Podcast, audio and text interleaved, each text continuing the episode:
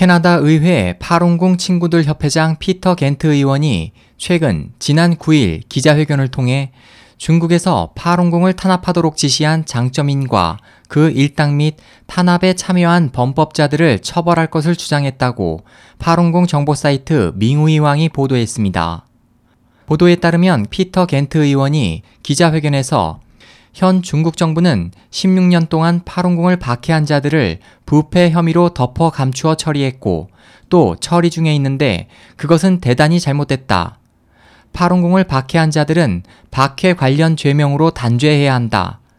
그들이 실제로 저지른 범죄를 부패 혐의로 판결하는 것은 또 다른 범죄를 저지르는 것임을 인식해야 한다고 주장했습니다.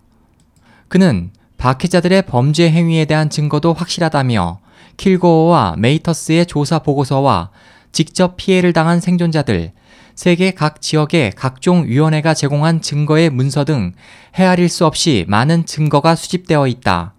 그 증거들에 의하면 파룬궁에 대한 박해는 확실히 존재했다는 사실을 입증하고 있으며 또 현재도 계속 발생하고 있음을 보여주고 있는데 이 모든 것들은 명확하게 실증되고 있는 것이라고 말했습니다.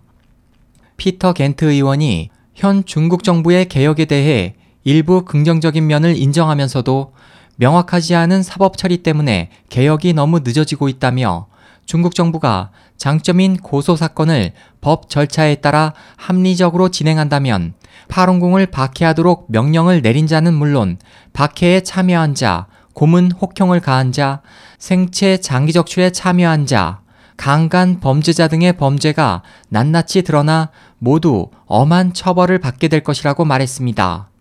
국제 여론에 따라 법정은 일부 중국 정부에 영향이 있는 일을 한 적이 있지만 우리는 계속 더욱 많은 변화를 위해 노력해야 한다며 그 과정에서 실망과 낙심을 할 수도 있지만 언론 자유와 결사 자유를 위해 좌절해서는 안 된다고 강조했습니다. 명예망, 즉 밍우이 왕에 따르면 피터 겐트 의원은 트리도 총리에게 서신을 보내 시진핑과 회담 시 자신이 중국의 인권 문제에 지대한 관심을 갖고 있다는 점을 전달하도록 요구한 바 있습니다.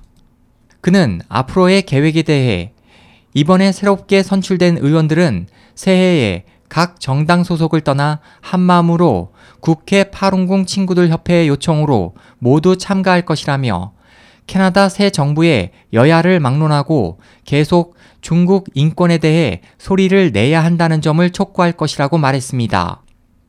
겐트 의원은 그 이유에 대해 첫째는 파룬궁에 16년간 박해를 가하도록 명령하고 집행한 흉악한 범죄자에 대한 형사소송법상의 모든 법률적 이행은 물론 전 과정을 거치도록 해야 하기 때문이며 둘째는 캐나다 정부도 중국에 대한 파룬궁 탄압 중지 요구에 참여하게 하기 위해서라고 밝혔습니다.